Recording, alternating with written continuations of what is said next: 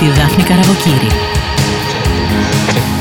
Σε αυτό το επεισόδιο της σειράς podcast με τίτλο «Δεν ξέρω τι να κάνω» Έχω την πολύ μεγάλη χαρά σήμερα να φιλοξενώ εδώ στο στούντιο του αγαπημένου μου του streamy τον Ανδρέα Λασκαράτο. Τον Ανδρέα Λασκαράτο τον ξέρω από όταν ήμασταν να, τόση δά. Δεν βλέπετε, αλλά καταλαβαίνετε. Ενώ από πάρα πολύ, πάρα πολύ μικρή τέλος πάντων. Εκεί που παίζαμε σε κήπους, σε αυλές, σε χαλίκια. Βέβαια, αυτός ο άνθρωπος εξελίχθηκε όπως όλοι άλλωστε, αλλά κάνει κάτι το οποίο εντάξει, δεν το λες και πάρα πολύ σύνηθες. Δηλαδή, ότι είναι επαγγελματίας, ας πούμε, οδηγός αγώνων, ότι είναι προπονητής προπονητή στη Ferrari παγκοσμίως μεταξύ άλλων πραγμάτων. Θα τα πούμε και τα υπόλοιπα. Ανδρέα, καλώς όρισες.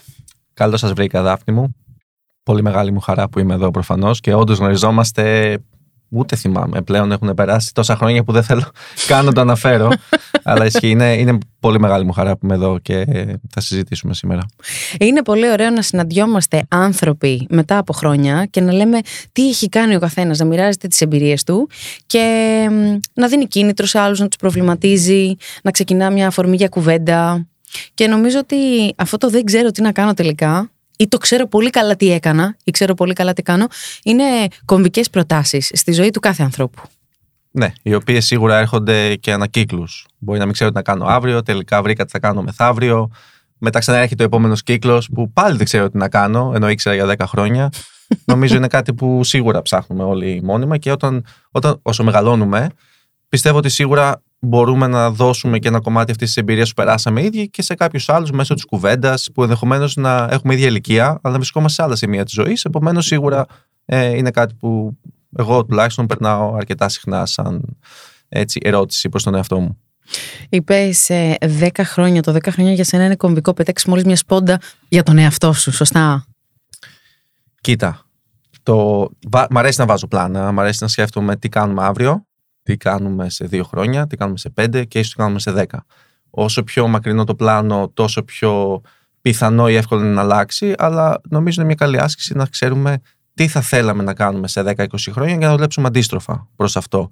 Ενδεχομένως να καλύψουμε στην πορεία ότι θέλουμε να κάνουμε κάτι άλλο. Έτσι, ή να, να βρεθούν τα πράγματα με άλλη τροπή. Αλλά είναι μια καλή άσκηση, διότι στο τέλος της ημέρας, αν σκεφτείς τι θέλω να κάνω σε 20 χρόνια από τώρα, πού θα ήθελα να είμαι, τι θα με έκανε χαρούμενο, νομίζω είναι μια καλή βάση να ξεκινήσει κάποιος να σκέφτεται τι θα κάνει αύριο. Οπότε κάπως έτσι το, το σκέφτομαι στο, στο μυαλό μου εγώ. Ε, εσύ ξεκίνησες ε, με σπουδές στην νομική Αθηνών, σωστά; Στο πολιτικό τμήμα. Στο πολιτικό τμήμα. Πώς προέκυψε αυτό το πολιτικό τμήμα της νομικής Αθηνών στη ζωή σου, Ανδρέα Λασκαράτε; Ναι, καλή ερώτηση. Ε, δεν ήξερα τι να κάνω. Όταν ήμουν περίπου 15-16 τότε που αναγκάζουμε τα παιδιά σε αυτήν την ηλικία να αποφασίσουν να κάνουν την υπόλοιπη ζωή τους. Βάρβαρο. Ναι, ειδικά στην Ελλάδα είναι χωρίς ιδιαίτερο ιστορικό ψάξιμο, ας πούμε. Ε, ήταν. Και χωρίς μηχανισμούς, θα προσθέσω. Και χωρίς μηχανισμούς, σωστά.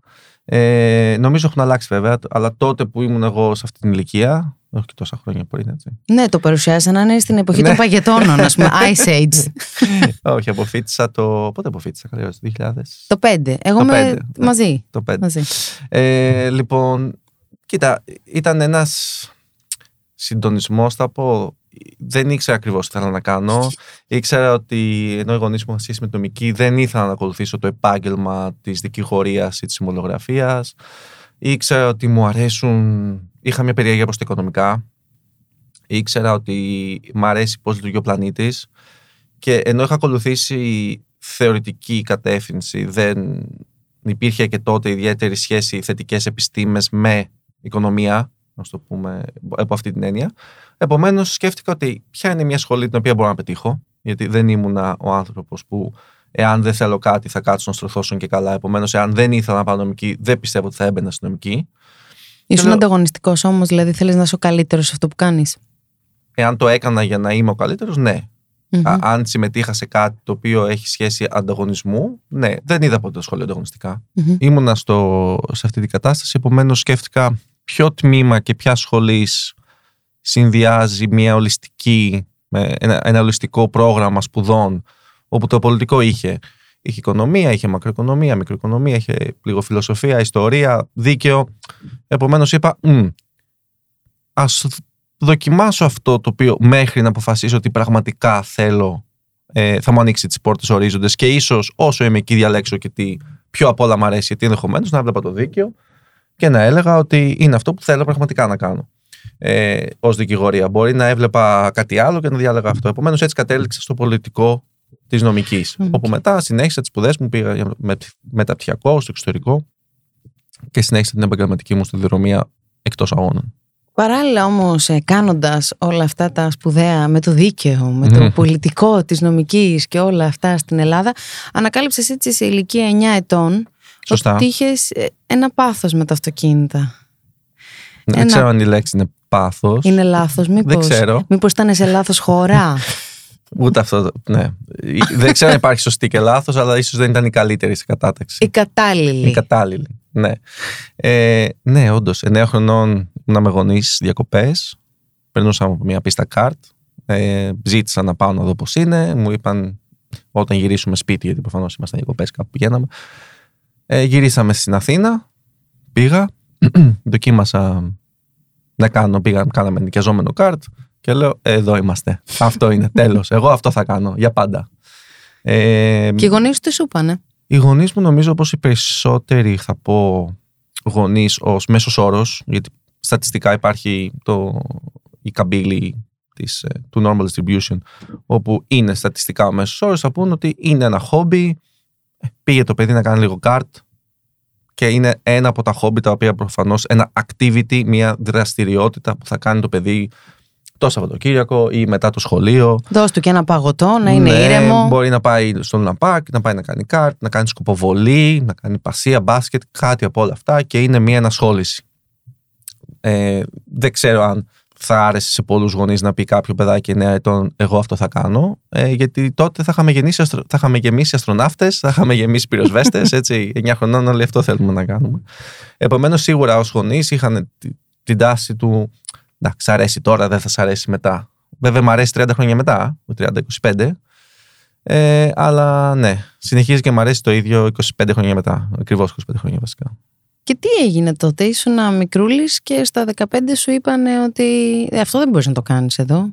Ξεκίνησα, ναι, 9 χρονών. Κάναμε κάποια χρόνια μέχρι να πιστούν οι γονείς ότι το βλέπω σοβαρά. Όχι, δεν μπαίνουμε σε αγώνες. Όχι, δεν κάνουμε αυτό. Υπήρχε έτσι μια επιμονή. Α, Αφού κατάλαβαν ότι μετά από 2-3 χρόνια, 9 με 11 χρονών, εγώ το ίδιο θέλω, συνέχισα, άρα μπήκα σε αγώνες κλπ. Υπήρχαν κάποια εντάξει, οκ αποτελέσματα. Συσχετίζεται ο χρόνος της προπόνησης, έτσι, πόσο χρόνο κάνουμε προπόνηση με το αποτέλεσμα. Ε, δηλαδή 20%, 20% είναι ταλέντο, 80% είναι η επιμονή, το discipline να, είναι- να είναι κάποιος εκεί και να προπονείται. Ε, Επομένως, εντάξει, λόγω σχολείου δεν μπορούσα να κάνω όσο θα ήθελα. Υπήρχαν κάποια αποτελέσματα, φτάσαμε πιο μετά. Ε, περίπου στα 15-16 ξεκίνησα να συζητάω για εξωτερικό. Τότε δεν υπήρχε και υπήρχε μεν το διαδίκτυο, αλλά όχι στο σημείο του να μπορείς να βρεις οποιονδήποτε θέλεις και να πεις Γεια σας, είμαι ο Τάδε. Έστειλα και τα email τότε. Μόλις είχαν δημιουργηθεί κιόλας, θυμάμαι το hotmail μου. Ε, Είχες Και- επιμονή όμως. ναι, βεβαίως, βεβαίως. Έβλεπα, δηλαδή, όποιος ήταν χορηγός Φόρμουλα 1, πήγαινα και του έβρισκα και τους έστειλα email. Πρέπει να έχω στείλει πάνω από 2.000 email μικρός. Ήσουν 15 ετών. 14 ξεκίνησα το 13. Ναι. Hi, my name is Andreas. Είμαι από αυτή τη χώρα. Βλέπω ότι είσαι στη Φόρμουλα 1. Θα ήθελα να. Σου απάντησαν. Όχι, κανείς. Στην Ελλάδα τότε. Ναι, βέβαια πήγα. Είναι σαν να πούμε ότι εγώ έστειλα μήνυμα, θυμάμαι χαρακτηριστικά στην Asprey, η οποία ήταν χορηγός του Σουμάχερ, ο οποίος, η οποία είναι τα αντικείμενα για το σπίτι, ασημικά. Είναι μια πολύ μεγάλη εταιρεία. Ε, Ένα παιδάκι έστειλε από μια Ελλάδα, ας πούμε, ένα, ένα email. Ναι, τι να απαντήσουν. Δεν ξέρω. Ε, Περίμενε, ναι. εγώ θέλω να ρωτήσω το εξής. Ναι. Εσύ που ήσουν 15 λοιπόν και έκανες Από αγωνιστικά. τα 12 ξεκίνησε αυτό με τα email. Ωραία, με συγχωρείς λοιπόν. Ναι. Από τα 12 ξεκίνησε με τα email. Από Ναι. τα 9 ξεκίνησε αυτή, αυτό το πάθος σου. Ναι. Και λες, εγώ θα ασχοληθώ με το αγωνιστικό κάρτ εδώ στην Ελλάδα. Υπήρχαν υποδομές. Δηλαδή υπήρχε εξέλιξη. Να πεις μαμά, μπαμπά, κοιτάξτε, να δείτε, εγώ θα τα παρατήσω όλα και θα ασχοληθώ με, αυτές, με αυτούς τους τέσσερις τροχούς και θα μπαίνω σε όποια πίστα υπάρχει, θα τις οργώσω όλες. Υπήρχε κάποιο πλάνο εξέλιξης στην Ελλάδα τότε; Ε, έθεσες δύο-τρεις ερωτήσεις. Έθεσε Το κάνω συχνά αυτό. Ε, έθεσες, θα σε απαντήσω και τις τρεις. Έθεσες υποδομή Ελλάδος, έθεσες εξέλιξη εντός Ελλάδος και έθεσες και το θέμα γονείς, εγώ θα κάνω αυτό, θέλω να οργώσω τις πίστες. Ναι. Ε, Ένα-ένα. Λοιπόν, οι γονείς μου δεν θα με άφηναν ποτέ να αφήσω το σχολείο. Και καλά έκαναν και πιστεύω κανείς γονιός δεν πρέπει να αφήσει το παιδί του να παρατήσει το σχολείο. Ε, υπάρχουν λύσεις να υπάρχει χρόνος στην αργώσει στις πίστες και να μην παρατήσει το σχολείο. Ε, οπότε αυτό είναι το πρώτο. Ναι, αλλά Στη- περίμενε. Εσύ τότε σε εκείνη την ηλικία αντιλαμβανόσουν ότι δεν μπορείς να παρατήσει το σχολείο; Ήταν τόσο μεγάλο το πάθος που θέλεις να τα αφήσεις όλα, ή λες, θα πηγαίνω σχολείο γιατί πρέπει να το κάνω και παράλληλα όντως θα αφιερώνω χρόνο και σε, αυτό, αυτή, σε αυτή μου την αγάπη; Κοίτα, ε, επειδή μιλάμε για μια ηλικία που υπάρχουν κανόνες. Όταν είσαι 12, 13, 14, συνήθως έχεις κάποιους κανόνες. Ε, π.χ. τι ζητάς στον Νοέ Βασίλη όταν είσαι μικρός, αντίστοιχα. Εγώ ήξερα ότι πρέπει να ανταποκρίνομαι στο σχολείο, γιατί αυτό πρέπει να κάνω, είναι το μόνο που μου ζητείτε. Να ανταποκρίνομαι στους βαθμούς, ώστε όταν έχω καλούς βαθμούς να μπορώ να κάνω όσο κάρτ θέλω. Μμμ. Αυτή ήταν, αυτός, αυτό ήταν η ανταλλαγή, ο Οκ, συμβιβασμός. οκ. Ε, αφού έχεις καλούς βαθμούς, ναι, να κάνεις όσο μπορούμε να υποστηρίξουμε. Διότι είναι κάτι το οποίο είναι κοστοβόρο και το καρτ.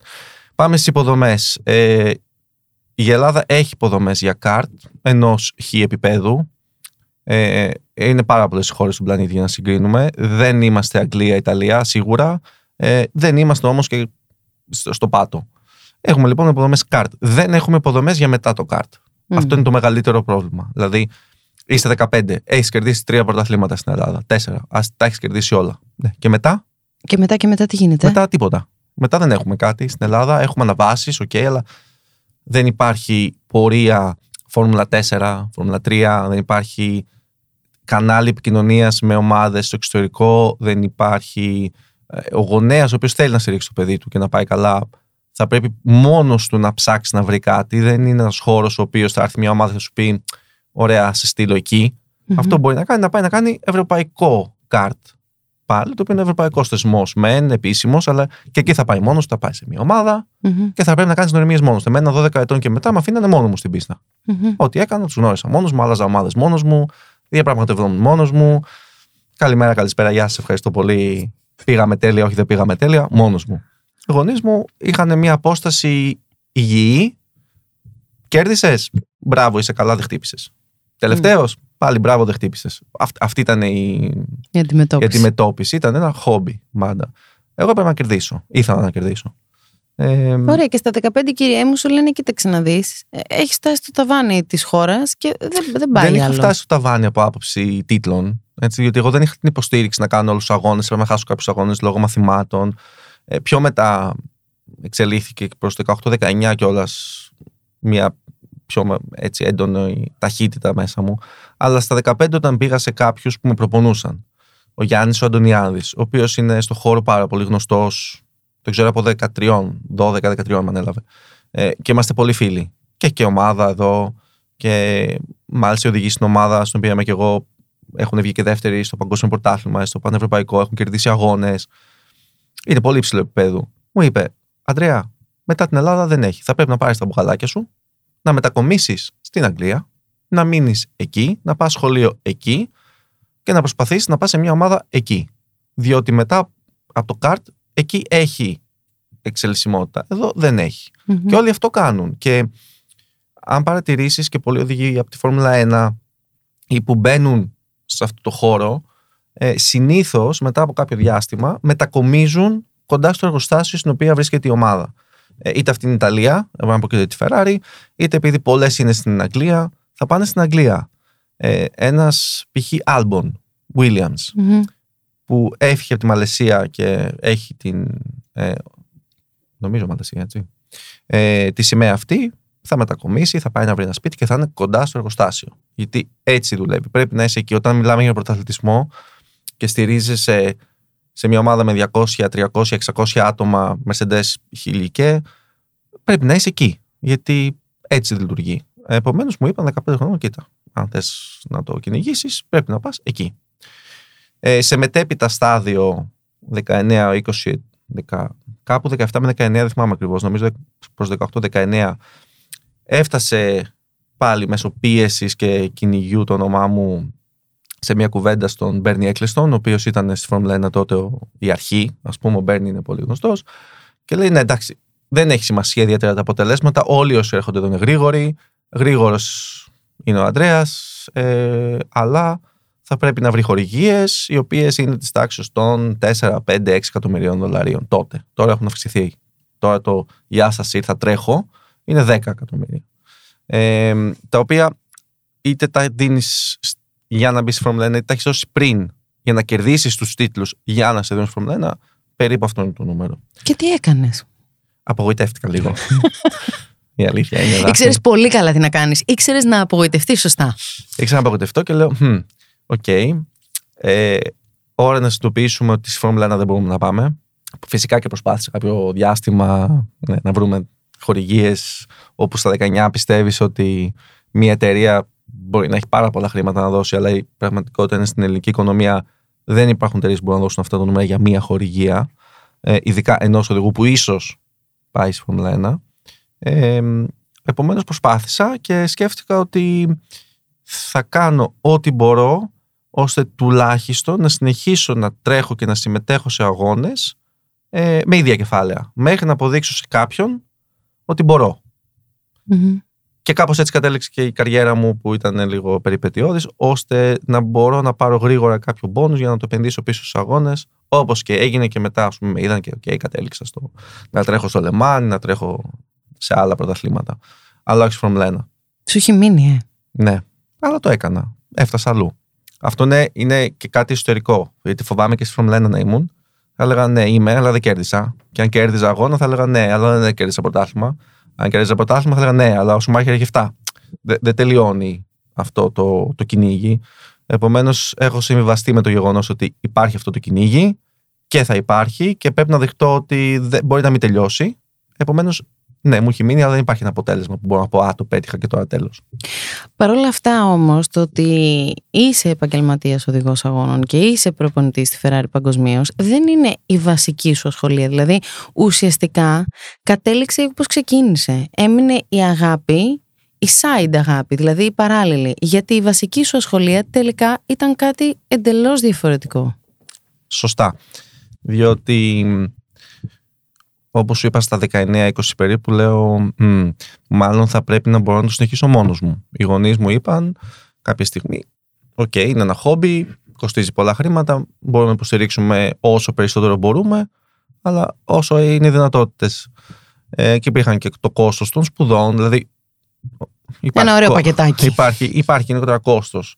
Επομένως, ε, με στήριξαν όσο περισσότερο γινόταν και λέω: Οκ, εγώ θέλω να μπορώ να το στηρίζω μόνος μου είμαι, είμαι κοντά στη ναυτιλία. Ποιο κομμάτι σε αυτό το κλάδο μπορεί να προσφέρει γρήγορα ε, απόδοση κεφαλαίων, μπόνους, μισθούς, network, ώστε τουλάχιστον να μπορώ να το κάνω μόνος. Γιατί είχα συζητήσει και με πολλούς φίλους και γνωστούς και μου λένε, κοίτα, το αγαπάς πολύ. Εντάξει, OK, okay, μπορεί να μην έχεις φτάσει εκεί, αλλά δεν σημαίνει ότι πρέπει να σταματήσεις. Υπάρχουν άνθρωποι που έχουν πολλά χρήματα και απλά κάνουν το χόμπι τους. Δεν μου αρέσει αυτό σαν νοοτροπία. Να το πω χόμπι, αλλά τουλάχιστον να μπορώ να βάζω το κράνος μου. Και έτσι κατέληξα να είμαι στην ναυτιλία, όπου κατέληξα τελικά να είμαι.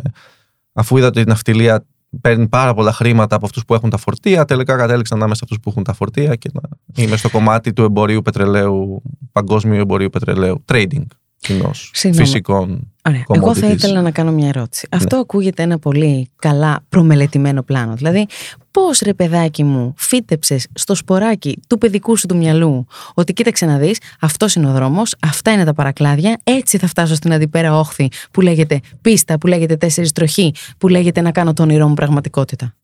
Mm-hmm. Πώς; Είδες πολλά ντοκιμαντέρ, σου κάνανε brainwash, είχες καλούς μέντορες. Το brainwash το λέω αστειευόμενοι, αλλά πάρα πολύ οργανωμένος και στρατηγικός τρόπος σκέψης για το νεαρό της ηλικίας σου. Και τελικά το πέτυχες. Δηλαδή, λέμε πολλές φορές το αποτέλεσμα δεν έχει σημασία. Αλλά η πορεία σου η μέχρι σήμερα έδειξε ότι αυτός ο τρόπος σκέψης και αυτή η οδός που ακολούθησες, σαφέστατα είχε δυσκολίες, αλλά πέτυχες ένα μεγάλο κομμάτι αυτού που ήθελες εξ αρχής. Ναι, διότι είπα τι θέλω να κάνω σε 20 χρόνια; Πώς ήξερες, παιδάκι μου; Ε, αυτό, αυτό ήταν τύχη. Είναι κάποιοι που πέντε χρονών ξέρουν ότι θέλουν να γίνουν γιατροί και ξέρουν ότι θέλουν να γίνουν γιατροί. Αυτό δεν θέλουν κάτι άλλο. Έτσι. Πολύ τυχεροί. Εγώ δεν ήξερα μέχρι τα 15. Ήξερα όμως ότι θέλω να μπορώ να στηρίζω τους αγώνες μου αρχικά. Δεν ήξερα που θα καταλήξει. Λέω, ποιο είναι το minimum βήμα, ποιο είναι το minimum που μπορώ να κάνω, να στηρίζω μόνος μου τους αγώνες. Ωραία. Και διάλεξα μια σταδιοδρομία στην οποία και θα μου το προσέφερε και, θα, και είχα τα skills να, να τα καταφέρω. Ε, και κατέληξα εκεί. Τώρα, αυτό πηγαίνει σε πιο μικρά κομμάτια. Κάθε τρεις μήνες, ε, ψάχνοντας πολύ, κοιτώντας πολύ, απορροφώντας πολύ πληροφορία, τι κάνει ο δίπλα, τι κάνει ο παραδίπλα, τι κάνει ο απέναντι. Ε, είχα κάνει και internships, οπότε είχα αρχίσει να καταλαβαίνω τι, τι γίνεται στο, στον πλανήτη και στην οικονομία και στην αυτιλία και δεν πληρωνόμουν στο internship, το έκανα όσο σπούδαζα. Άρα, ένα μήνα εδώ, ένα μήνα εκεί, ένα μήνα παρακάτω. Λέω, αυτό μου αρέσει, αυτό δεν μου αρέσει. Και τα έβαζα κάτω και συνέχιζα. Δηλαδή, το θέμα είναι να έχεις τα options. Ή τα, τα, τα ίσως ε, επιλογές, τις ίσως επιλογές. Τις δημιουργείς όμως κάπως. Λες, έχω χίλιε. Όχι, υπάρχουν. Είναι χίλιες. Μπορεί να γίνω ε, μεσίτης ασφαλιών πλοίων, μπορώ να γίνω καπετάνιος, μπορώ να γίνω δικηγόρος. Κάτσε, βρε παιδί μου, όταν ναι. επιλέγεις ένα τομέα, εσύ πολλές φορές επιλέγεις και τις επιλογές. Δηλαδή, δεν είναι ότι οι επιλογές δίνονται εξορισμού. Διαλέγεις ένα πεδίο και από εκεί και πέρα mm-hmm. παρατηρείς καλά έτσι ώστε να σου ανοίξουν κάποιες επιλογές. Σωστά. Τώρα, πώ διάλεξες το πεδίο. Ναι. Ε, έχει σχέση με εμπειρία γονέων. Ο, ο οποίος ο πατέρας μου έχει σχέση με ναυτιλιακά, ε, κυρίως νομική. Στη νομική ε, πλευρά της ε, ναυτιλίας. Και είχε ότι για τη άτομο απαγωγή. Δηλαδή δεν ήθελα να κάνω κάτι άλλο το οποίο τότε μου υπήρχε εμ, εμφανώς σαν επιλογή. Ε, σίγουρα εάν είχα την επιλογή να πάω να σπουδάσω μηχανολογία στο MIT θα μπορούσα, έχω το μυαλό, δεν ξέρω. Αν το είχα σαν επιλογή θα το σκεφτόμουν, σίγουρα. Δεν την είχα σαν επιλογή, οπότε πρέπει να δούμε και τι είναι πραγματικά διαθέσιμο. Τότε αυτά ήταν διαθέσιμα και από αυτά που ήταν διαθέσιμα διάλεξα ότι αυτός ο χώρος μου αρέσει διότι με εξητάρει και λίγο. Mm-hmm. Δεν είναι κάτι βαρετό. Δηλαδή, μετά πηγαίνουμε και στα θέλω μας. Τι μας αρέσει, τι δεν μας αρέσει. Δεν μου αρέσει η ρουτίνα. Δεν ήθελα να έχω το ίδιο αντικείμενο κάθε μέρα. Ε, ήθελα να μπορώ να είμαι πιο flexible και λίγο δημιουργικός. Ήταν ένας χώρος ο οποίος συνδυάζει τα πράγματα πολλά από αυτά που ήθελα. Και είπες και τη λέξη μέντορε. Mm-hmm. Ε, είμαι πολύ τυχερός από μικρός να έχω κατά τη διάρκεια της ζωής μου και παράλληλα ε, ανθρώπους που με καθοδήγησαν πάρα πολύ έξω από το οικογενειακό μου περιβάλλον. Mm-hmm.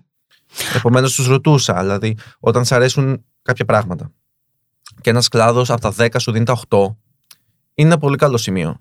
Αν ένας κλάδος από τα 10 σου δίνει το 1, ε, λες δεν το κάνω. Αλλά το να μπεις στη διαδικασία να κάνεις μια λίστα με το τι σ' αρέσει, τι δεν σ' αρέσει και τι σου προσφέρει ένας κλάδος, είναι μια άσκηση. Ε, μου είπαν να την κάνω. Αισθάνθηκες ποτέ τύψεις που αναζήτησες μέντορες έξω από το οικογενειακό σου περιβάλλον; Ότι προδίδεις εντός εισαγωγικών τους γονείς σου, ότι τους παρακάμπτεις, ότι παρακάμπτεις την ιεραρχία; Μα οι γονείς μου ήταν πάντα εκεί. Δεν σημαίνει όμως ότι οι γονείς μας είναι και οι μέντορές μας; Είναι κάποιοι από αυτούς, σε κάποια σημεία. Mm-hmm. Δεν, Δάφνη, δεν πιστεύω ότι είναι όλοι για όλα. Και εγώ το πιστεύω αυτό. Επομένως, και δεν είναι όλοι για όλα για πάντα. Μπορεί να είναι για ένα σημείο, για μία περίοδο. Και αν τη σκητάλη να αναλαμβάνει κάποιος άλλος. Μεγαλώνουμε, πηγαίνουμε σε άλλο επίπεδο της ζωής μας μπορεί κάποιος να φτάσει στο ταβάνι, στο, στο μάξιμο αυτά που έχει να δώσει και να πρέπει να πας στον επόμενο που θα σε καθοδηγήσει.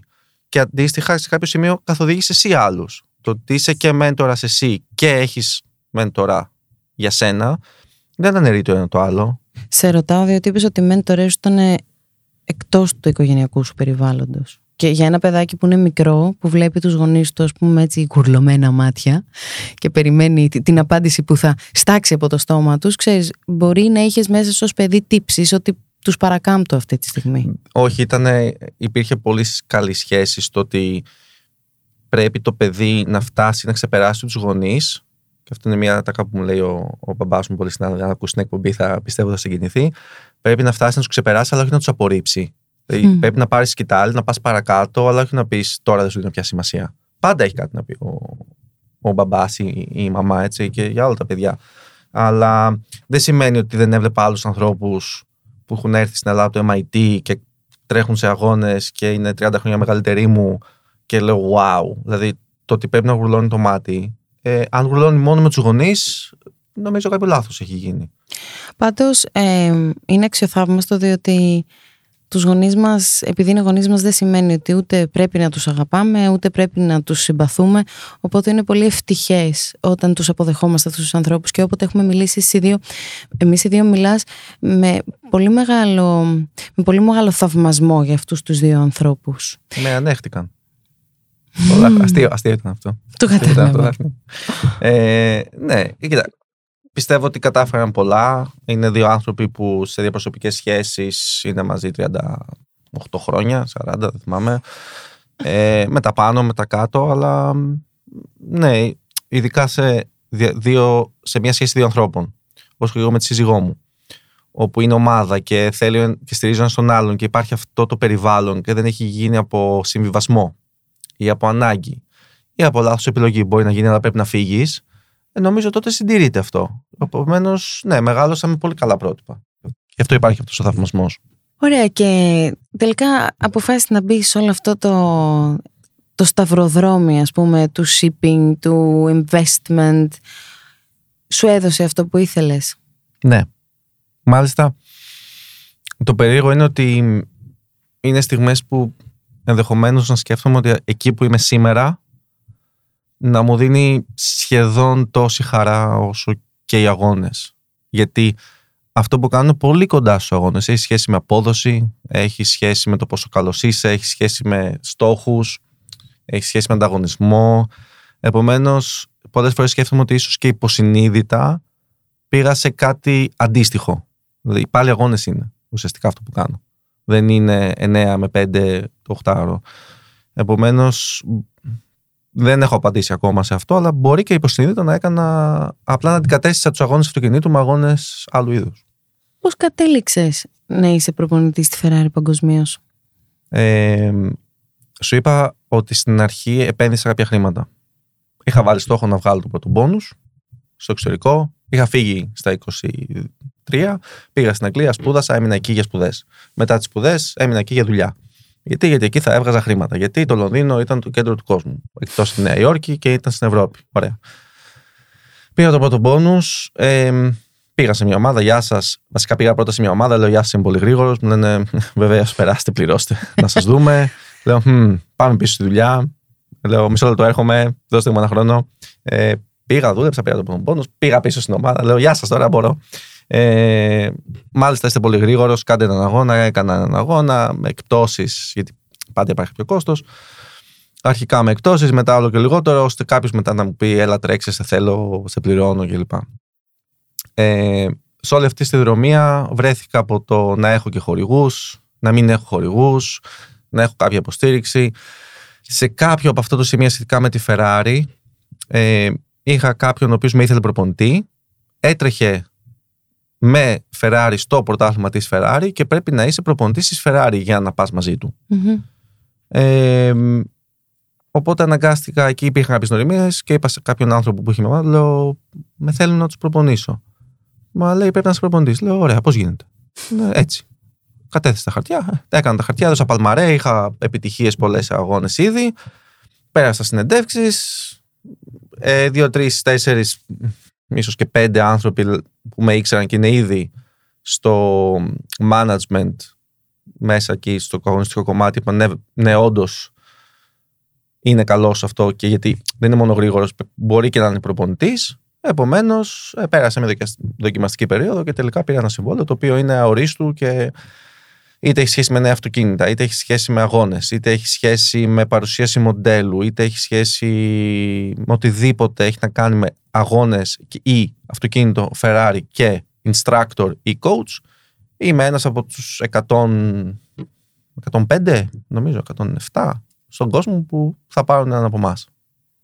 Πώς είναι αυτός ο χώρος; Ποιος; Αυτός ο χώρος, ο χώρος της Ferrari, ο χώρος της πίστας, η γνωριμία με τους οδηγούς που είναι μια κατηγορία από μόνοι τους. Είναι λίγο. Μας φαίνονται λίγο εξωγήινοι. Είναι σαν τους αστροναύτες. Φοράνε και κράνη και φόρμες. Μήπως είναι οι αστροναύτες της πίστας τελικά; Ναι. Ε, είναι κοντά. Νομίζω ότι όλοι οι οδηγοί έχουν περάσει δυσκολίες.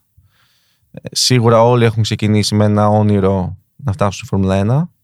Ε, το μηχανοκίνητο όμως άθλημα έχει πάρα πολλούς κλάδους που μπορείς να δεις και πολλές συνεντεύξεις όπου άνθρωποι βρήκαν πραγματικά το σπίτι τους σε άλλο κομμάτι, γιατί η Φόρμουλα 1 είναι μονοθέσιο και είναι sprint. Υπάρχουν sprint με αυτοκίνητα τύπου GT, υπάρχουν αγώνες αντοχής, υπάρχουν ενιαία πρωταθλήματα Ferrari, ε, multi-class, υπάρχει το, υπάρχουν πάρα πολλοί. Και τελικά βρίσκουν το σπίτι τους. Ε, και είναι μια σταδιοδρομία που θέλουν να διαλέξουν και να ζουν με αυτό τον, το εισόδημα που αποφέρει αυτό το κομμάτι. Ε, πώς είναι, είναι τόσο μεγάλος ο κουβάς των ανθρώπων από όλο τον κόσμο, από όλα τα backgrounds που πραγματικά δεν μπορώ να σου πω πώς είναι οι οδηγοί. Είναι όλοι ανταγωνιστικοί. Ε, ο οδηγός μόλι βάζει το κράνος είναι μόνο εαυτός του. Ακόμα και αν είσαι σε ομάδα με άλλους οδηγούς, όταν οδηγείς είσαι μόνος σου.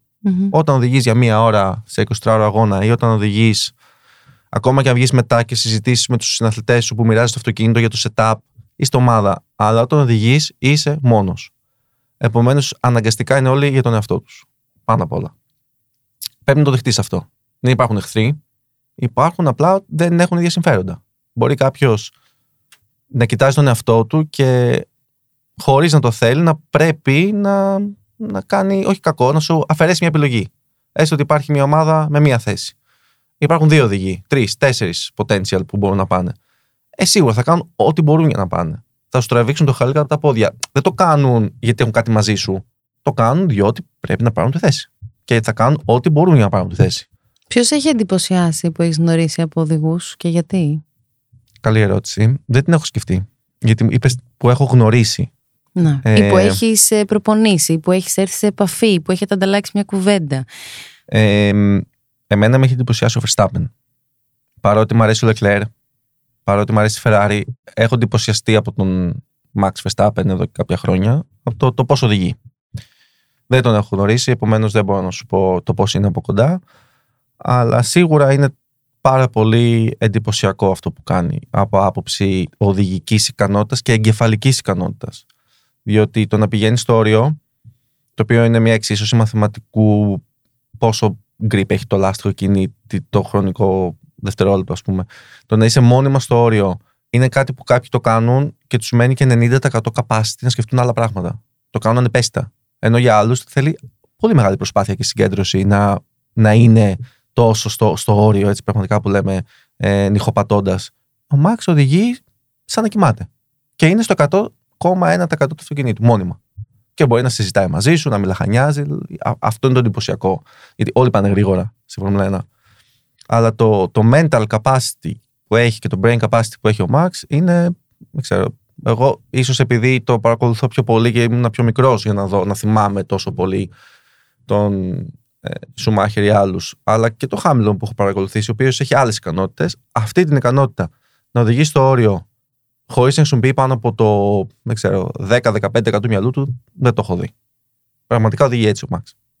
Οδηγεί ε. και δεν χρειάζεται να κάνει κάτι άλλο. Μπορεί να σκέφτεται, να συζητάει τον καιρό, ε, για το τι θα φάνε το βράδυ και να οδηγεί Φόρμουλα 1 και να κερδίζει αγώνα και να πηγαίνει pole position. Πόσο συχνά βρίσκεσαι στο εξωτερικό για να προπονήσεις οδηγούς, Αυτό είναι επιλογή μου έχω κάποιες μήνυμου μέρες που πρέπει να συντηρώ το χρόνο για να διατηρώ και το συμβόλαιο. Δηλαδή; Ε, είναι τουλάχιστον 6 events το χρόνο. Τώρα, Πόσες μέρες είναι το κάθε event; Μπορεί να είναι από μία, μπορεί να συνδυάζονται, δηλαδή ήταν τρία event και να είναι τρεις μέρες ταυτόχρονα.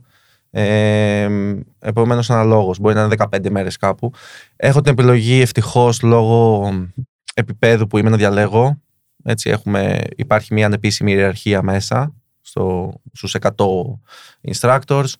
Ε, δεν τραβιέμαι εύκολα διότι υπάρχει και άλλη επαγγελματική δραστηριότητα. Επομένως, εάν ήθελα, θα μπορούσα να ταξιδεύω 11 μήνες χρόνο και να κάνω αυτό. Και να είμαι από παρουσίαση μοντέλου, σε test drive, σε αγώνες, σε πίστα και να κάνω μόνο αυτό. Επιλέγω να μην το κάνω διότι διάλεξα να έχω και μια ισορροπία με την προσωπική μου ζωή. Υπάρχει ένα νέο μέλος της οικογένειας κάποιων μηνών. Πόσο είναι; Εννέα. να σα ζήσει. Ευχαριστούμε. Ε, Επομένως, θέλω να βλέπω την εξέλιξή του. Μου κινεί πάρα πολύ την περιέργεια να βλέπω ένα πλάσμα 9 μηνών να αλλάζει συμπεριφορά ή να καταλαβαίνει πράγματα επειδή έχουν περάσει 24 ώρα. Και το πώς γίνονται νέες συνδέσει νευρώνων στον εγκέφαλο μου, μου κάνει φοβερά έτσι, εντυπωσιακό ως φύση. Οπότε το παρατηρώ σαν απ' έξω και μ' αρέσει να είμαι εκεί. Ε, Επομένως, έχω διαλέξει να μην είμαι πολύ στο εξωτερικό. Τώρα, να προσθέσω ότι υπάρχει και το επαγγελματικό κομμάτι πάλι του shipping και του investment, όπου και αυτό έχει ταξίδι. Και εκεί έχουμε γραφεία στο εξωτερικό, είμαι κάτοικος του εξωτερικού. Επομένως, υπάρχει το ταξίδι, αλλά υπάρχει και το, η πολυτέλεια να ορίζω εγώ τις μέρες, τις ώρες, όταν είμαι στην Αθήνα, πούμε, να έχω κάποιες ώρες που θέλω εγώ να περνάω με τον, με τον μικρό κλπ. Εσύ προπονείσαι με κάποιο τρόπο για να προπονήσεις άλλους; Μόνιμα. Α, για να προπονήσω άλλους. Ναι, νομίζω όχι. Ε, θα πω. Στο προπονητικό, να προπονούμε ως προπονητής. Να εξελίσσεσαι, να βλέπεις, να διαβάζεις, να μαθαίνεις, να κάνεις simulations. Αυτά, αυτά είναι, αυτό προπονείς σαν οδηγός. Δεν προπονείς το πώς περνάς τη γνώση. Εγώ νομίζω το πώς να, περά... πώς να είμαι δάσκαλος. Όχι, βρε παιδί μου, αλλά κάτσε. Ναι, το πώς να είσαι δάσκαλος δεν εξελίσσεσαι, δηλαδή δεν μαθαίνεις πράγματα. Ούτε ή άλλως είναι ένα σπορ το οποίο εξελίσσεται. Έχει κάποιες βασικές αρχές. Έστω, έστω ότι πάμε να αναλύσουμε ένα γύρο σε μια πίστα, την οποία δεν ξέρω απ' έξω. Okay. Δεν χρειάζεται να κάνω κάτι, την ξέρω ήδη απ' εξω Αλλά δεν σημαίνει ότι είμαι και καλός στο πώς να το εξηγήσω. Για να είσαι εκεί που είσαι, μάλλον θα είσαι καλό. ναι, αλλά ήταν και αυτό κάτι που ξέρεις, είδα πώ φέρονται άλλοι προπονητές, είδα πώ φέρονταν σε μένα. Άρα αυτό είναι το σχολείο σου. Η εμπειρία ναι, που έχεις αποκομίσει. Ναι, είδα ότι κάποιοι είναι πολύ γρήγοροι και δεν μπορούν να σου εξηγήσουν. Σου του λες, τι κάνεις εδώ, και σου λένε, ναι, πάω γρήγορα. Χαίρομαι πολύ. Ε, το θέμα είναι να μπορείς να το εξηγήσεις σε κάποιον που δεν το καταλαβαίνει. Αυτό είναι άλλο κομμάτι. Προπονόμαστε συνέχεια και μόνιμα, σε μόνιμη Ε, έχω προσωμιωτή σπίτι. Ε, υπάρχει ο εικονικός αγώνας Λεμάν το Σαββατοκύριακο που έρχεται, όπου συμμετέχει ο Verstappen και πολλοί άλλοι αστέρες του μηχανοκίνητου. Δεν συμμετέχω εγώ, συμμετέχει ένας ε, φίλος, ο Γιώργος Καρακούλας, που μένει στη Γερμανία. Τον έχουν διαλέξει, είναι πολύ καλός προσημειωτή. Αλλά επειδή έρχεται από sprint και εγώ ξέρω από Λεμάν και έχω τρέξει στο Λεμάν, κάνουμε μαζί προπονήσεις. Ε, κάνω πάρα πολύ καρτ στην Ελλάδα, όποτε μπορώ. Συνήθως χάσα Σαββατοκύριακο. Ποια είναι η καλύτερη πίστα; Δεν μπορώ να πω. δεν υπάρχει καλύτερη. Εγώ έχω μεγαλώσει πολλά χρόνια μέσα στον Ασπρόπυργο, αλλά αυτό είναι σημαντική αξίας. Mm. Ο Ασπρόπυργος, που είναι μια περιοχή που αποσύρουμε τον Ασπρόπυργος, έχει μια πίστα μικρή σε μήκος, αλλά που είναι το σπίτι μας. Στο θριάσιο, Για λες. μένα. Όχι. Είναι, είναι μέσα κάτι κοντέινερ. Δηλαδή εκεί που πηγαίνεις, είναι χωμένη. Speed mm-hmm. Park. Την έχει τώρα ο Γιώργος Λαζαράκος, το ξέρω και αυτόν από 13, από 12 χρονών. Αυτός με πήγε στον Γιάννη Αντωνιάδη. Mm-hmm. Ε, και ο Γιάννης είναι εκεί. Και εκείνη η ομάδα της Formula K, όπου είναι η αντιπροσωπεία της, του Ρωσασίου Φόρμουλα K και εκεί είναι η βάση και εκεί έχω μεγαλώσει κάνω και σόνια κάρτ. Ε, εκεί νιώθω είναι και ασφάλεια, ξέρω τον κόσμο, τα, υπάρχει συγκεκριμένο τρόπος. Έχουν ακαδημία κάρτ για παιδάκια που συνιστώ ανεπιφύλακτα είναι πάρα πολύ ασφαλές περιβάλλον. Τώρα υπάρχει ο Άγιος Στέφανος Αφίδνε. Ε, εκεί που έχει και τα χωμάτινα. Δίπλα. Mm. νομίζω, δεν ξέρω αν υπάρχουν ακόμα. Δεν ξέρω, έχω μείνει εκεί που υπήρχαν. Ναι. Και ήταν πολύ φαν. ναι. Ε, δεν ξέρω αν υπάρχουν ακόμα. Υπάρχουν κάτι στον Άγιο Κοσμά. Ναι, υπάρχουν. Δεν υπάρχουν. Κοίτα πόσο πίσω έχω μείνει στα κάρτ. Όχι. Μα εξαφανίστηκαν όλα. Αφού πουλήθηκε στο ελληνικό. Το οποίο το ανέλαβε το ελληνικό. Okay. Ε, το ελληνικό project. Ε, θα σου πω, υπάρχουν πολλές πίσει. Υπάρχει μια στη Βάρη, υπάρχει Θεσσαλονίκη, υπάρχει Καλαμάτα, είναι φανταστικά γιατί συνδυάζεις. Είναι δίπλα στο νερό. Οδηγείς και πραγματικά βλέπεις νερό μέσα mm-hmm. την πίστα. Ε, υπάρχουν πολλές ωραίες πίσει στην Ελλάδα και υπάρχουν και στο εξωτερικο Αλλά το θέμα είναι ότι μετά από εκεί δεν μπορείς να κάνεις κάτι.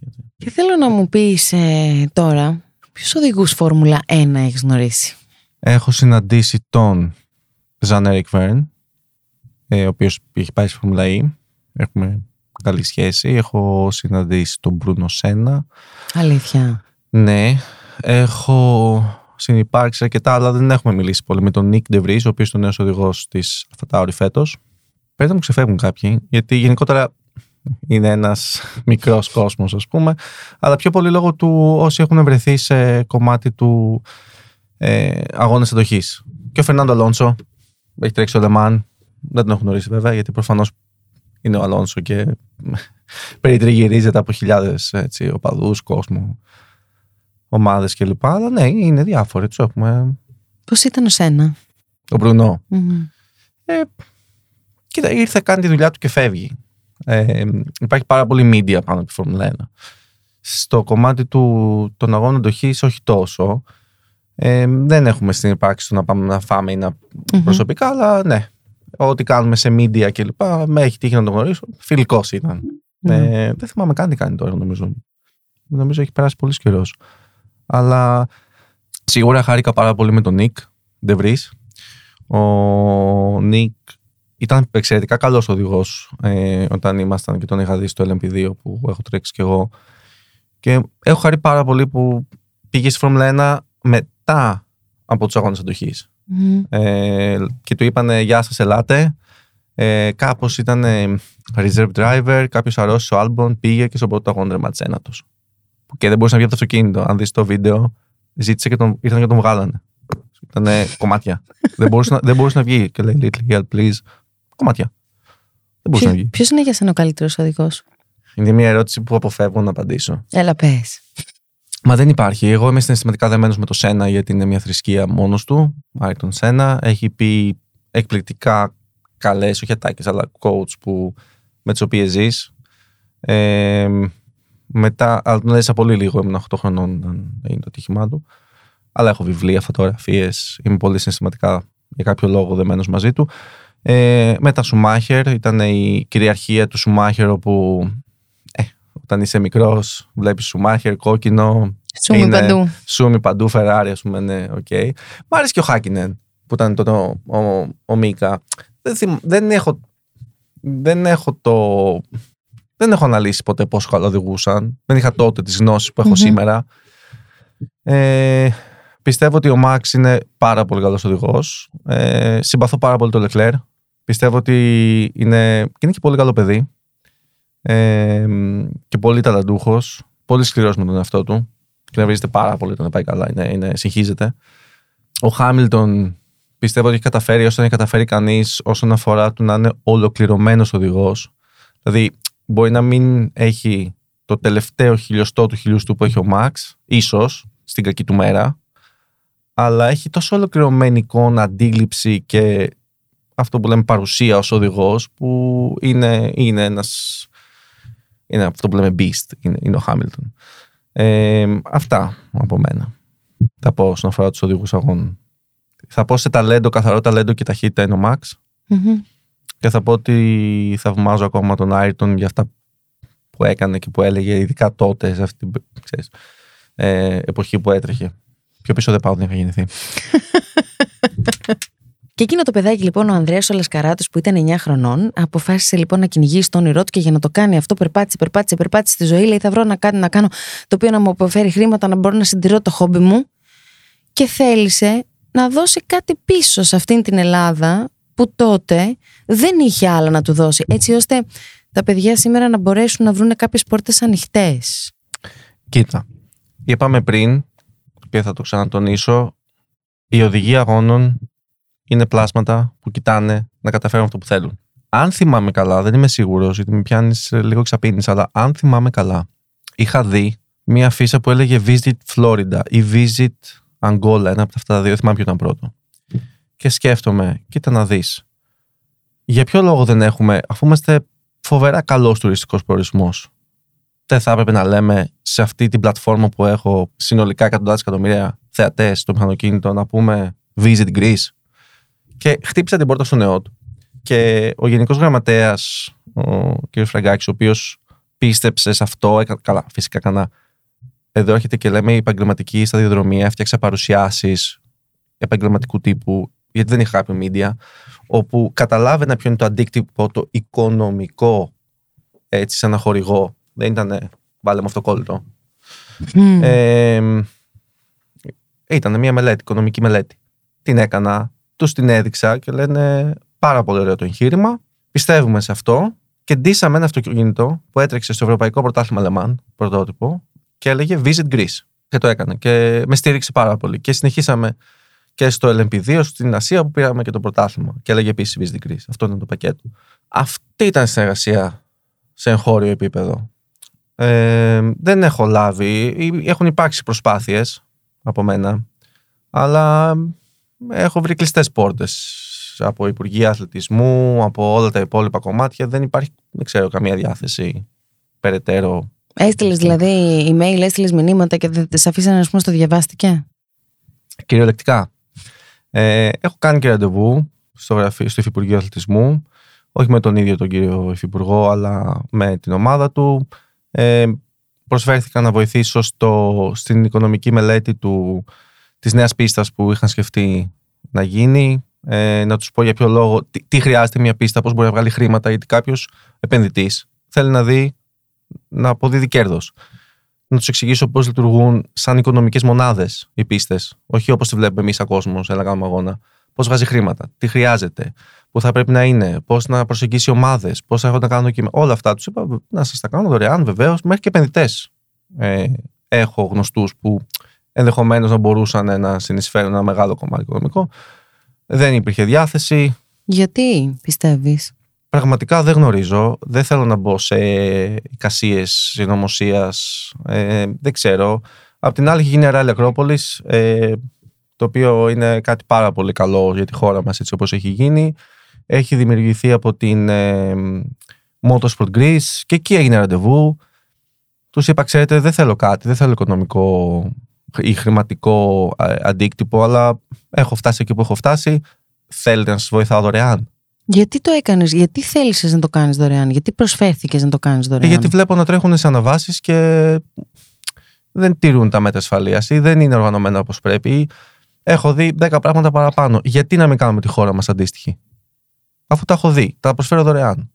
Δεν γνωρίζω για ποιο λόγο υπήρχε το όχι. Λόγω ελέγχου, λόγω ότι κάποιος που ξέρει ίσως να μπορεί να πατήσει πόδι, δεν ξέρω. Δεν, δεν μπορώ να σκεφτώ. Παίζει και λίγο θέλω να βάλω τον δικό μου. Ε, τώρα αυτό δεν μπορώ να το κρίνω, Δάφνη.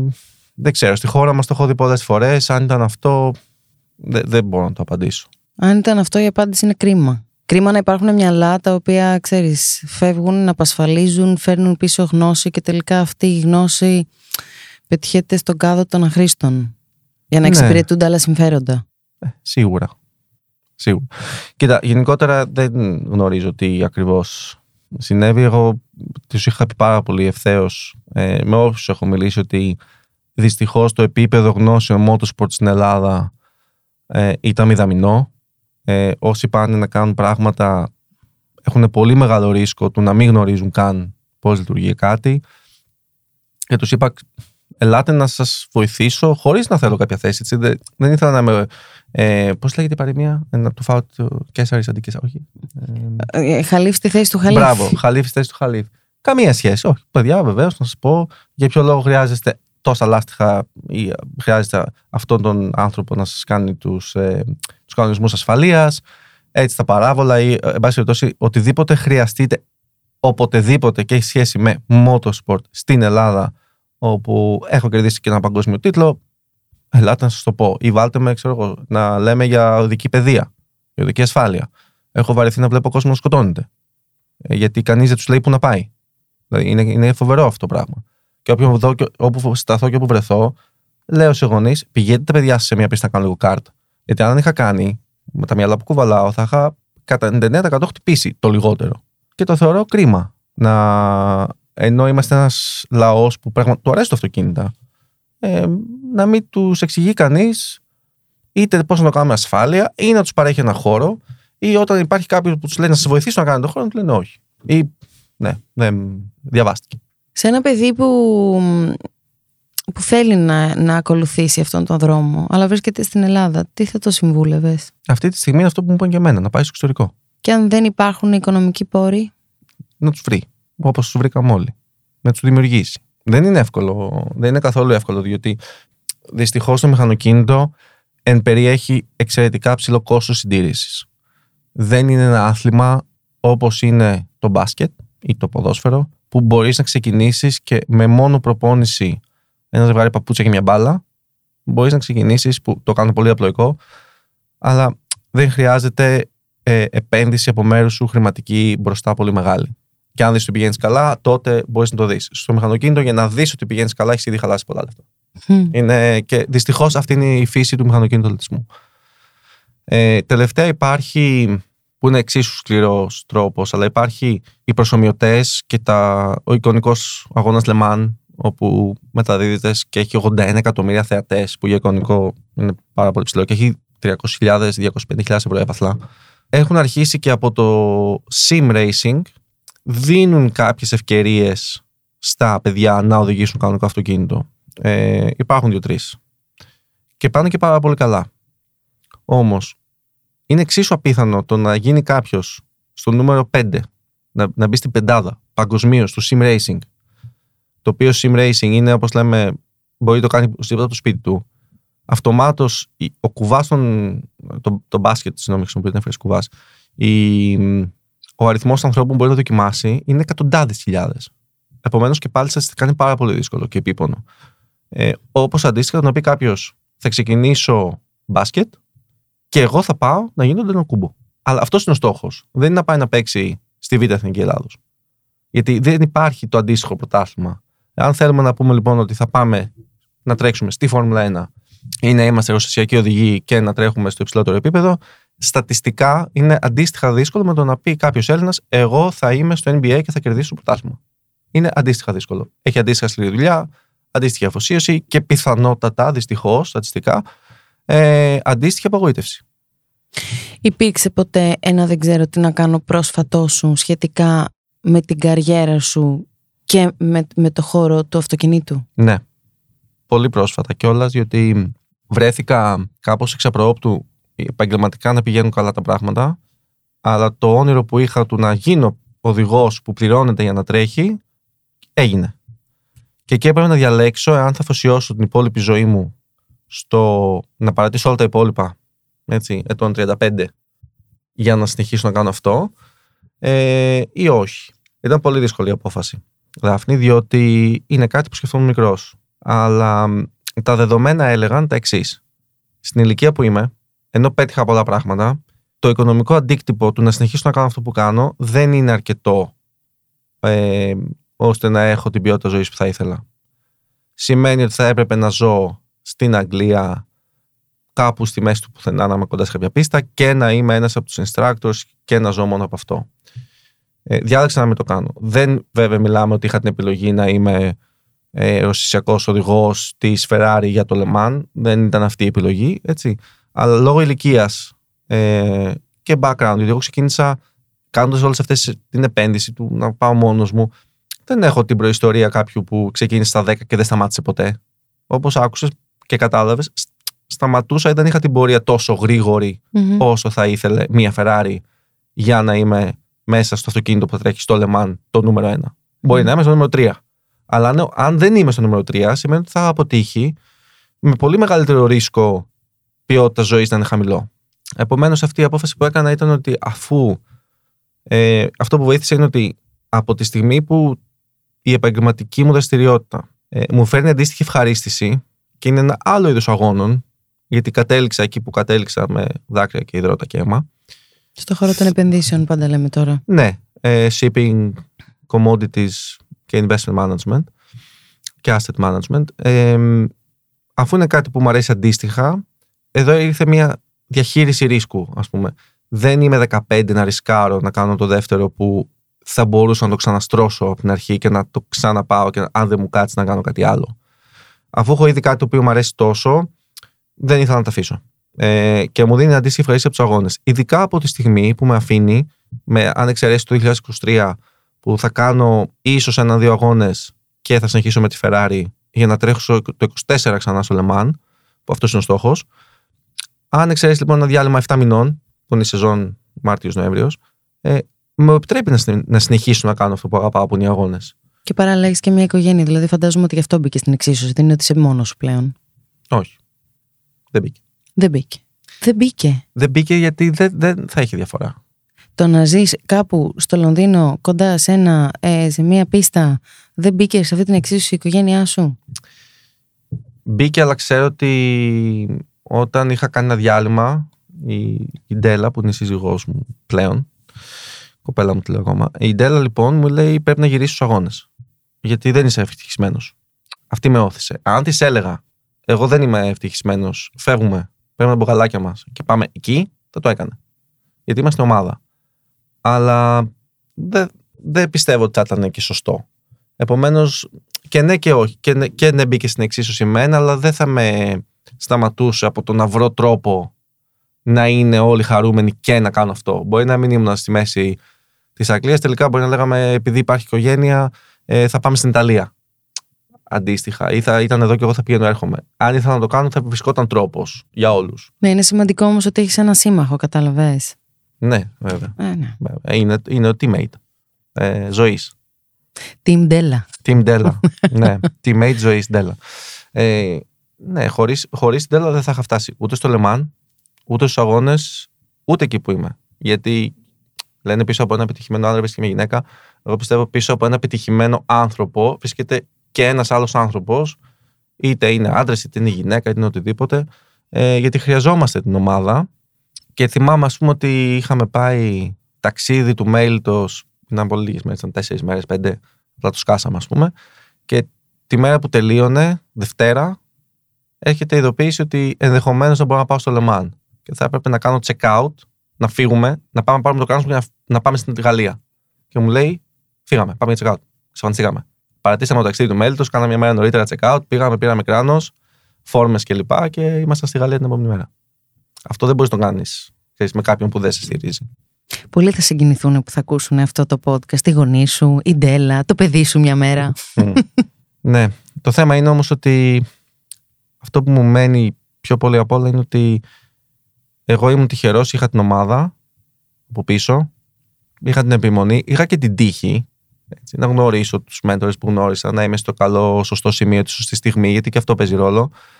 Και με στενοχωρία φάνταστα ότι πολλά ταλαντούχα, ίσως παιδιά από την Ελλάδα, που δεν γνωρίσουν κάποιον να τους κάνει το mentoring ή είναι πιο άτυχα ή είναι πιο συναισθαλμένα ή για οποιοδήποτε λόγο δεν μπορέσουν από μόνοι να κάνουν κάτι, να βρίσκονται σε μια χώρα όπου ή θα βγάλουν την αγάπη τους στον δρόμο με τεράστιο κίνδυνο να σκοτωθούν, όπως συμβαίνει συχνά, ε, ή να είμαστε σε μια χώρα που απλά είτε τους πεις ελάτε να σας φέρω σε επαφή να κάνουμε πίστα ή ε, ξέρετε να συνεχίσουμε να λέμε Motorsport Greece ή αφήστε με τουλάχιστον να βοηθήσει στο τοπικό επίπεδο, λένε όλοι όχι. Έχεις σκεφτεί να ανοίξεις εδώ μια σχολή, μια σχολή οδήγησης τέτοιου τύπου για παιδιά που θέλουν να ακολουθήσουν αυτή την πορεία; Ε, και ναι και όχι. Είμαι διαθέσιμος στο να, αν θέλει κάποιος να μου πει ε, πάμε στην πίστα. Μία έχουμε, Σέρες, που έχει αυτοκίνητα. Μην θέλω να κάνουμε μαθήματα αγωνιστικής οδήγησης ή πάμε στο Podricar στη Γαλλία να κάνουμε μαθήματα. Ναι, αλλά είναι κάτι ακριβό. Και έχω δεχτεί πολλές φορές μηνύματα που δεν θέλω να μάθω. Ναι, μπορεί να θέλεις να μάθεις, αλλά κοστίζει. Οπότε το να ανοίξω μια σχολή με τον κίνδυνο ότι δεν θα έχει κανέναν είναι μεγάλος. ε, έχω αναφέρει πάνω στα παιδιά. Γνωρίζουν ε, οι άνθρωποι στη πίστα του Σερών και έχω κάνει και μαθήματα εκεί και προπονήσεις ότι αν κάποιος θέλει μπορεί να με βρει. να με βρει. Βέβαια, άκου κάτι φανταστικό που γίνεται στην Ελλάδα. Ο ίδιος άνθρωπος συνήθως στο περιβάλλον της Ελλάδας θα πει: Έλα μωρέ τώρα που χρειάζομαι προπονητή. Εγώ ξέρω. Αν τον ίδιο άνθρωπο το βάλει στο περιβάλλον της πίστας της Μόντσα και του πεις: Έχω instructor παγκόσμιος αθλητή, δώσε εκεί ποσό με την ώρα ή δεν θα πει βεβαίως. Είναι φανταστικό. Τον φέρνεις πίσω στο περιβάλλον εδώ της Ελλάδας και λέει: Έλα μωρέ τώρα που θα πάρω προπονητή. Εγώ ξέρω. Γιατί, πού, πιστε, πού πιστεύεις ότι οφείλεται αυτό; Νομίζω είναι στην ελληνική παιδεία. Αυτό το, αυτό το, το δυστυχώς κομμάτι που προσπαθούμε να βγάλουμε με το, με το. Αυτό είναι μάλλον, δεν ξέρω, σαν πλέον στερεότυπο. Αλλά όσες φορές έχω προσεγγιστεί ή κόσμος που θέλει να κάνει κάτι, έλα μωρέ που θα πάρω εγώ προπονητή. Δεν ξέρω εγώ να στρίβω. Δεν ξέρω εγώ πιστογωνία. ναι, κάπως έτσι. Και ο ίδιος άνθρωπος, αν πάει και μιλήσει μεγάλο, και τον πιάσει εκεί ένα mini κόμπλεξ ότι είναι στη Γαλλία και είναι ο Γάλλος πρωταθλητής και ζητήσει 200 ευρώ για να το κάνει μάθημα, θα πει Βεβαίως, βεβαίως, τι 200 ευρώ δεν είναι τίποτα. Ενώ εδώ θα πει σιγά μη δώσω. Για ούτε κάνω, πέντε. Ούτε πέντε για να μάθω να κάνω στι Επομένως είναι και αυτό στο, στο κομμάτι της σχολής. Ναι, δεν ξέρω κατά πόσο θα έχει νόημα. Αλλά ως προπονητής Ferrari δεν έχω αποκλειστικότητα με τη Ferrari. Ε, δεν μπορώ να πάω σε άλλο ενιαίο. Δεν μπορώ να είμαι προπονητής στο ενιαίο της Porsche ή της Lamborghini. Αυτό είναι το συμβολίο μου. Αλλά αν θέλει κάποιος να μάθει και να, με, να μου ζητήσει να παρευρεθώ ή να κάνουμε κάτι μαζί, ε, όπως και υπάρχει μια περίπτωση να γίνει τώρα με κάποιον, μπορώ να το κάνω. Αλλά περισσότερες φορές όταν τους εξηγώ τη θυσία που χρειάζεται, ε, κάνουν και πίσω. Και πρέπει κάποιος πραγματικά να το θέλει και να κάνει τις θυσίες που είναι η φυσική κατάσταση, είναι οι προπονήσεις, είναι η διατροφή. Είναι πολλά πράγματα. Είναι πρωταθλητισμός. Επομένως, ναι, δεν ξέρω αν θα έκανα ποτέ σχολή. Θα ήθελα πάρα πολύ να έχω μια πίστα κάποια στιγμή, αλλά για μένα. Προσωπική. Όταν τη βρεις, μπορούμε να ερχόμαστε κι εμείς. Θα, επιτρέ... θα έχει εσύ και ο Μπαράκ ε, και οι υπόλοιποι φίλοι εδώ στο, Στο Pride είμαστε όλοι invited. Στο Pride είστε invited. Πιστεύεις ότι έχουμε κάτι άλλο να προσθέσουμε, νιώθεις ότι θες κάτι άλλο να πούμε; Όχι, μόνο ότι το δεν ξέρω τι να κάνω είναι κάτι που δεν σταματάει νομίζω ποτέ και ο κόσμος που το νιώθει να μην πανικοβάλλεται, να, να αρχίσει να κάνει κάποιες ασκήσεις και να πει τι θέλω στα 10 χρόνια, τι θέλω σε 5, πώς μπορώ να το πετύχω, να βάζει πλάνο. Είναι τόσο κακό να μην ξέρεις τι θέλεις να κάνεις. Όχι. Αλλά μπορείς πάλι να έχεις πλάνο. Δεν ξέρω τι θέλω να κάνω. Θέλω να βρω τι θέλω να κάνω. Αυτό είναι το πλάνο. το να περιφέρεσαι είναι το, το άσχημο. Μόνο αυτό. Επομένως, όχι, δεν είναι κακό. Και είναι μάλλον και υγιέ. Γιατί σημαίνει ότι τουλάχιστον να ρωτιέσαι. Δεν ξέρω τι θέλω να κάνω, αλλά θέλω κάτι. Έτσι. Τουλάχιστον υγιέ. Ευχαριστούμε πάρα πολύ. Ήταν μεγάλη μου χαρά, Δάφνη.